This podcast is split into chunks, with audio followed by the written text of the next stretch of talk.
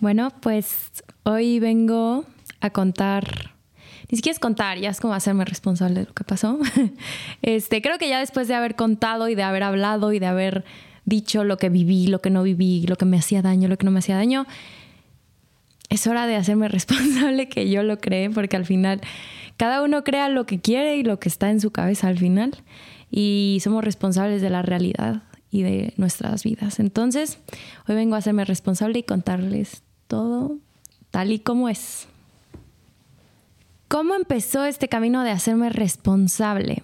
Eh, fue cuando, bueno, entendí que nosotros creamos nuestra realidad, es decir, lo que tú piensas, lo que tú haces, lo que tú quieres, lo creas. O sea, esta realidad es solo un reflejo de lo que hay aquí adentro. Entonces, cuando me di cuenta de lo que había creado, el monstruo que había creado, que ese monstruo al final también era yo, dije, wow, eh, creo que tengo que ir a ver un poquito hacia adentro. Y fue cuando de verdad como que me empecé a dar cuenta de dónde venía todo, o sea, que me había lastimado, que no me había lastimado, no, porque al final también viene de muchas heridas que hay, que hay dentro y que hay que trabajar. Pero la verdad es que yo tenía mucho miedo de, de que me quitaran eso, porque eso para mí era yo, o sea, era lo que a mí me daba, me validaba como persona. Entonces, si a mí me arrebataban eso, era como, no soy nadie, no tengo nada, ¿no? Era como, entonces, en el momento que yo entendí que yo no era eso, o sea, yo no era esa persona que había creado o ese, o las redes sociales, fue como, pues ya, si, si, si me deja de seguir todo el mundo, sigo siendo yo, o sea, no pasa nada. Fue cuando decidí dejar redes sociales y fue cuando realmente, pues sí, me hice responsable de lo que había creado y di un paso atrás para como que volver a, o sea, como a conocerme, a reconstruirme fuera de ese personaje que yo había creado en las redes sociales, que no era yo. ¿Qué le puedo decir a las personas que son personajes en, redes sociales y que no hace eco con, con, la realidad? Creo que. Yo creo que cada quien escoge lo que quiere hacer, la verdad. Al final, aquí no se juzga, aquí todos. Pero creo que ahorita estamos entrando a un momento en el que se necesita más autenticidad, se necesita más realidad. O sea, yo ya estoy harta, yo, Manu, que también estuve ahí, estoy harta de ver la vida perfecta de las niñas, el cuerpo perfecto. Mira, esto es perfecto, todo es perfecto. No, no quiero ver tu perfección. Yo quiero ver cómo te chingas todos los días. Quiero ver cómo lo que te duele, para yo también reflejarme con eso y decir, ok, mi vida no es tan mala o no, porque luego me sentía muy culpable, no sé, o sea, estos últimos meses de estar sentada en mi cuarto y decir, todas están avanzando, todas cada vez están mejor y yo estoy aquí valiendo madres.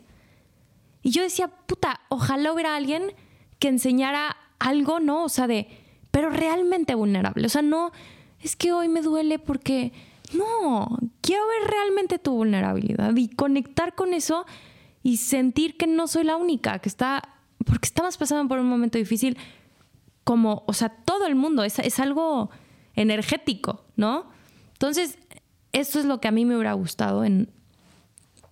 Y pues nada, o sea, creo que si conectas con tu con quién eres tú y enseñas quién eres tú, es más fácil aceptar también y, y conectar desde un lugar más, más amoroso. No tanto de generar envidia o que, o que quieran envidiarte o ser como tú, que creo que ahí yo estaba ahí y ese lugar a mí no me gustó y no me sentí cómoda tampoco.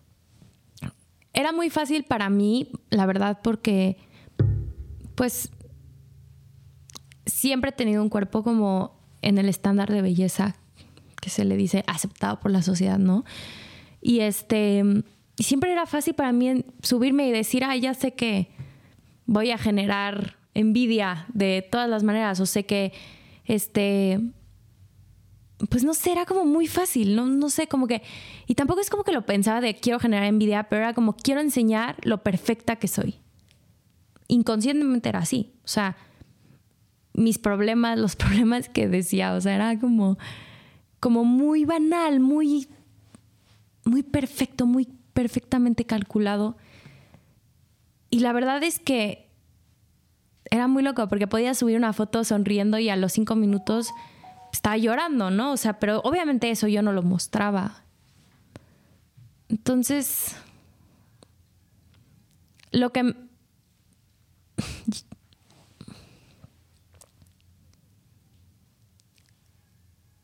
Yo creo que yo me mostraba de esa manera porque yo también envidiaba a otras, a otras niñas también. O sea, era como un círculo vicioso. Yo envidiaba, esa persona seguro envidiaba, entonces generábamos eso y entonces era como un círculo que nunca se acababa. Y yo, pues sí, o sea, como, no sé, no, no, me gustaba esos momentos. Puedes romper con ese círculo cuando entiendes que tú tienes algo que los demás no tienen. Y cuando, y no significa que sea una cosa o que lo vayas a encontrar, creo que es un proceso. Y creo que es un proceso muy bonito de amor, de verdad, hacia ti, de decir, yo creo que tengo algo que aportar. No, yo sé que tengo algo que aportar. Y sé que eso que tengo que aportar nadie lo tiene. Y eso es lo que me hace ser auténtica y diferente. Y eso es lo que va a hacer que la gente me quiera. Pero no porque necesito que me quiera. Porque eso que me hace auténtica crea en mí ese, ha creado en mí ese amor propio de decir, wow, yo tengo algo que aportar. Yo valgo por, por lo que soy, ¿no? Entonces, eso automáticamente genera como otro tipo de conexión, porque al final todo es energía. Si tú estás ahí, o sea, cada, cada foto que subes es como, quiero, quiero que vean lo, lo, lo hermosa que estoy yo. No, o sea, que está bien también, pero como que la energía es más de generar envidia y no de aportar de alguna manera. Es, así lo van a recibir, desde el ego, ¿no? O sea, quiero alimentar mi ego.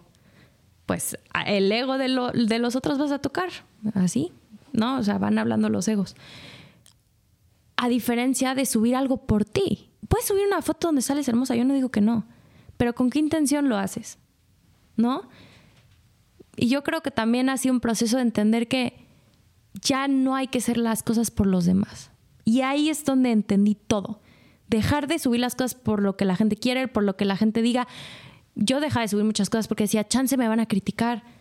Entonces fue como, es como ese, esa mezcla entre, primero, saber que tú tienes algo que aportar y eres auténtico o auténtica. Y eso te hace diferente a todos. O sea, cada quien me aporta algo. Y lo segundo es, ¿con qué intención estás aportando? Y la tercera es, como realmente hacerlo porque quieres y ya también. ¿No? O sea, no, no esperar ni, ni, ni hacer o dejar de hacer por lo que los demás dirán, que es algo que al final nos afecta a todos. A mí, ¿qué me hace ser auténtica? Yo creo que lo que me hace ser auténtica es mi historia, para empezar. Creo que compartir mi historia, yo antes tenía mucho miedo de compartir cosas porque me acuerdo cuando, bueno, cuando yo empecé a compartir rutinas de ejercicio, yo la verdad no había estudiado o sea, para ser, eh, o sea, coach de ejercicio, ¿no? O sea, yo, yo como que llegué y dije, voy a compartir lo que más me gusta hacer en la vida, que es el ejercicio. Entonces yo subía mis rutinas, las rutinas que yo hacía en el gimnasio, pero realmente nunca fue como, te las vendo, fue como, te comparto lo que yo hago si te sirve bien y si no también. Y me acuerdo perfecto que, pues, habían unas niñas que también hacían lo mismo, que que empezaron como a criticar la forma en la que lo hacía, ¿no? O sea, como, es que no haces bien este ejercicio, pero no me lo decían a mí, lo decían público. Y yo decía, pero ¿por qué hacen eso? O sea, como que obviamente yo perdía confianza en mí porque decía, no, o sea, otra vez lo mismo, credibilidad de que la gente diciéndome, ya subieron esto de ti, que no lo haces bien. Y yo, güey, nadie te dice que hagas mis, mis ejercicios. Yo te estoy compartiendo lo que yo hago, ni te lo estoy vendiendo. A mí déjame en paz. Si lo hago mal es mi tema, no. Entonces fue como, como entender que esa rutina que yo hacía era auténtica al final. porque era mía, ¿no? Entonces, en este momento, después de todo, yo antes me daba miedo lo que subía, o sea, tenía, o sea, me daba ansiedad por el que dirán de verdad.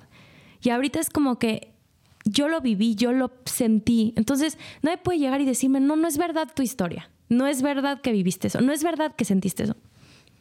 No, no, es, no, no puedes, porque es mío y es mi verdad. Y eso nadie me lo va a quitar.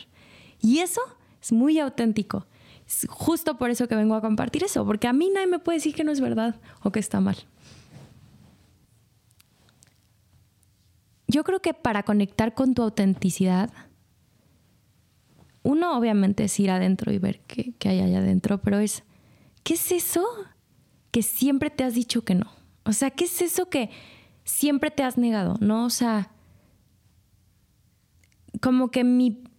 Dicen que, que, que eso que rechazas, esa parte más oscura de ti es la que realmente más potencial tiene yo me acuerdo que me daba, o sea, yo siempre llegaba y decía, es que odio ser influencer, odio, odio las redes, me han hecho mucho daño, ah, odio la fama, no. Hasta que lo convertí en, le, le puse luz y dije, no, yo creo que ahí es donde está mi autenticidad, ahí es donde está mi gran potencial. Sí me gustan las redes, me encanta, me encanta compartir, me encanta tener seguidores, entonces es como ¿cómo puedo hacer eso más auténtico? Entonces fue como que procesar esas cosas que no me gustaban de mí, realmente era donde más autenticidad podía, podía sacarle. Entonces, conecta como con esas cosas a las que siempre te has dicho que no. No, yo no soy esto. Yo no me gusta esto de mí. Ok, ¿por qué no te gusta? Porque le tienes miedo. Le tienes miedo al potencial y a lo que a eso le puedes sacar provecho y lo que lo puedes exponenciar y lo que eres capaz de hacer con eso o eso que eres. Entonces creo que a veces nos tenemos mucho miedo por, porque nos han dicho, ¿no? O sea, como es que tú tienes que ser así y esto y esto está mal. Está mal que te guste la fama, está mal que te guste ser influencer. ¿Por qué está mal? ¿Por qué está mal que me guste recibir dinero porque es una foto? Pues no está mal, cada quien. Entonces ahí fue y ahí es cuando creo que más auténtico puede ser, cuando eres real contigo. No le digas a los demás, no vayas y les digas, güey, sí me gusta. No, sé auténtico contigo. ¿Qué te gusta? Si te gusta, acéptalo, listo, contigo. No se lo aceptes a los demás contigo. Y ahí es un gran paso para empezar a ser real y auténtico. Yo creo que tenemos que ser egoístas. Yo sí creo que tenemos que ser egoístas. Y desde chiquita a mí me han dicho, eres súper egoísta. Sí soy. Pero soy egoísta porque prefiero trazar mi camino y no, no quiero llegar a cuando me muera y decir, no hice nada de lo que yo quería por pensar en los demás, en lo que mis papás tenían que decirme. No, bueno, si yo hubiera escuchado lo que mis papás me decían y el camino que querían mis papás, claramente no estaría aquí. Yo me acuerdo perfecto que mi mamá me prohibía las redes sociales. Yo me acuerdo que mis papás me decían, la fama es mala, que te vean es malo, y yo dije, pues déjame ver qué onda. Déjame, yo, yo veo. Y si me doy un, y si me doy un golpetazo en la cara, pues, y me lo di, obvio. Pero eso me hizo entender muchas cosas también y que sí me gustaba. Entonces creo que a veces hay que ser egoísta y decir, no, el camino de ahí, por más que me digas que ese es el camino, yo voy a ver qué onda conmigo. Y voy a ser egoísta y me voy a poner a mí primero. Y yo me puse primero con muchas relaciones y también pues es importante para crecer también. Y yo creo que ser egoísta como tal está como muy mal visto. No sé por qué es como, es que eres, eres egoísta porque estás pensando en ti. Pues claro que voy a pensar en mí. Si no, no puedo pensar en ti. no, es primero empiezas con uno. Entonces, ¿por qué es, es malo ser egoísta? No, al contrario, yo creo que obviamente hay egoísmo, egoísmo, pero lo que quiero lograr con este proyecto es llegar a muchas personas. Quiero que, pues sí, contarles mi historia. Quiero que poder, que algunos se sientan identificados. Quiero que algunos realmente sea un espejo y digan, híjole, esto no me gusta, no me gusta lo que estoy sintiendo.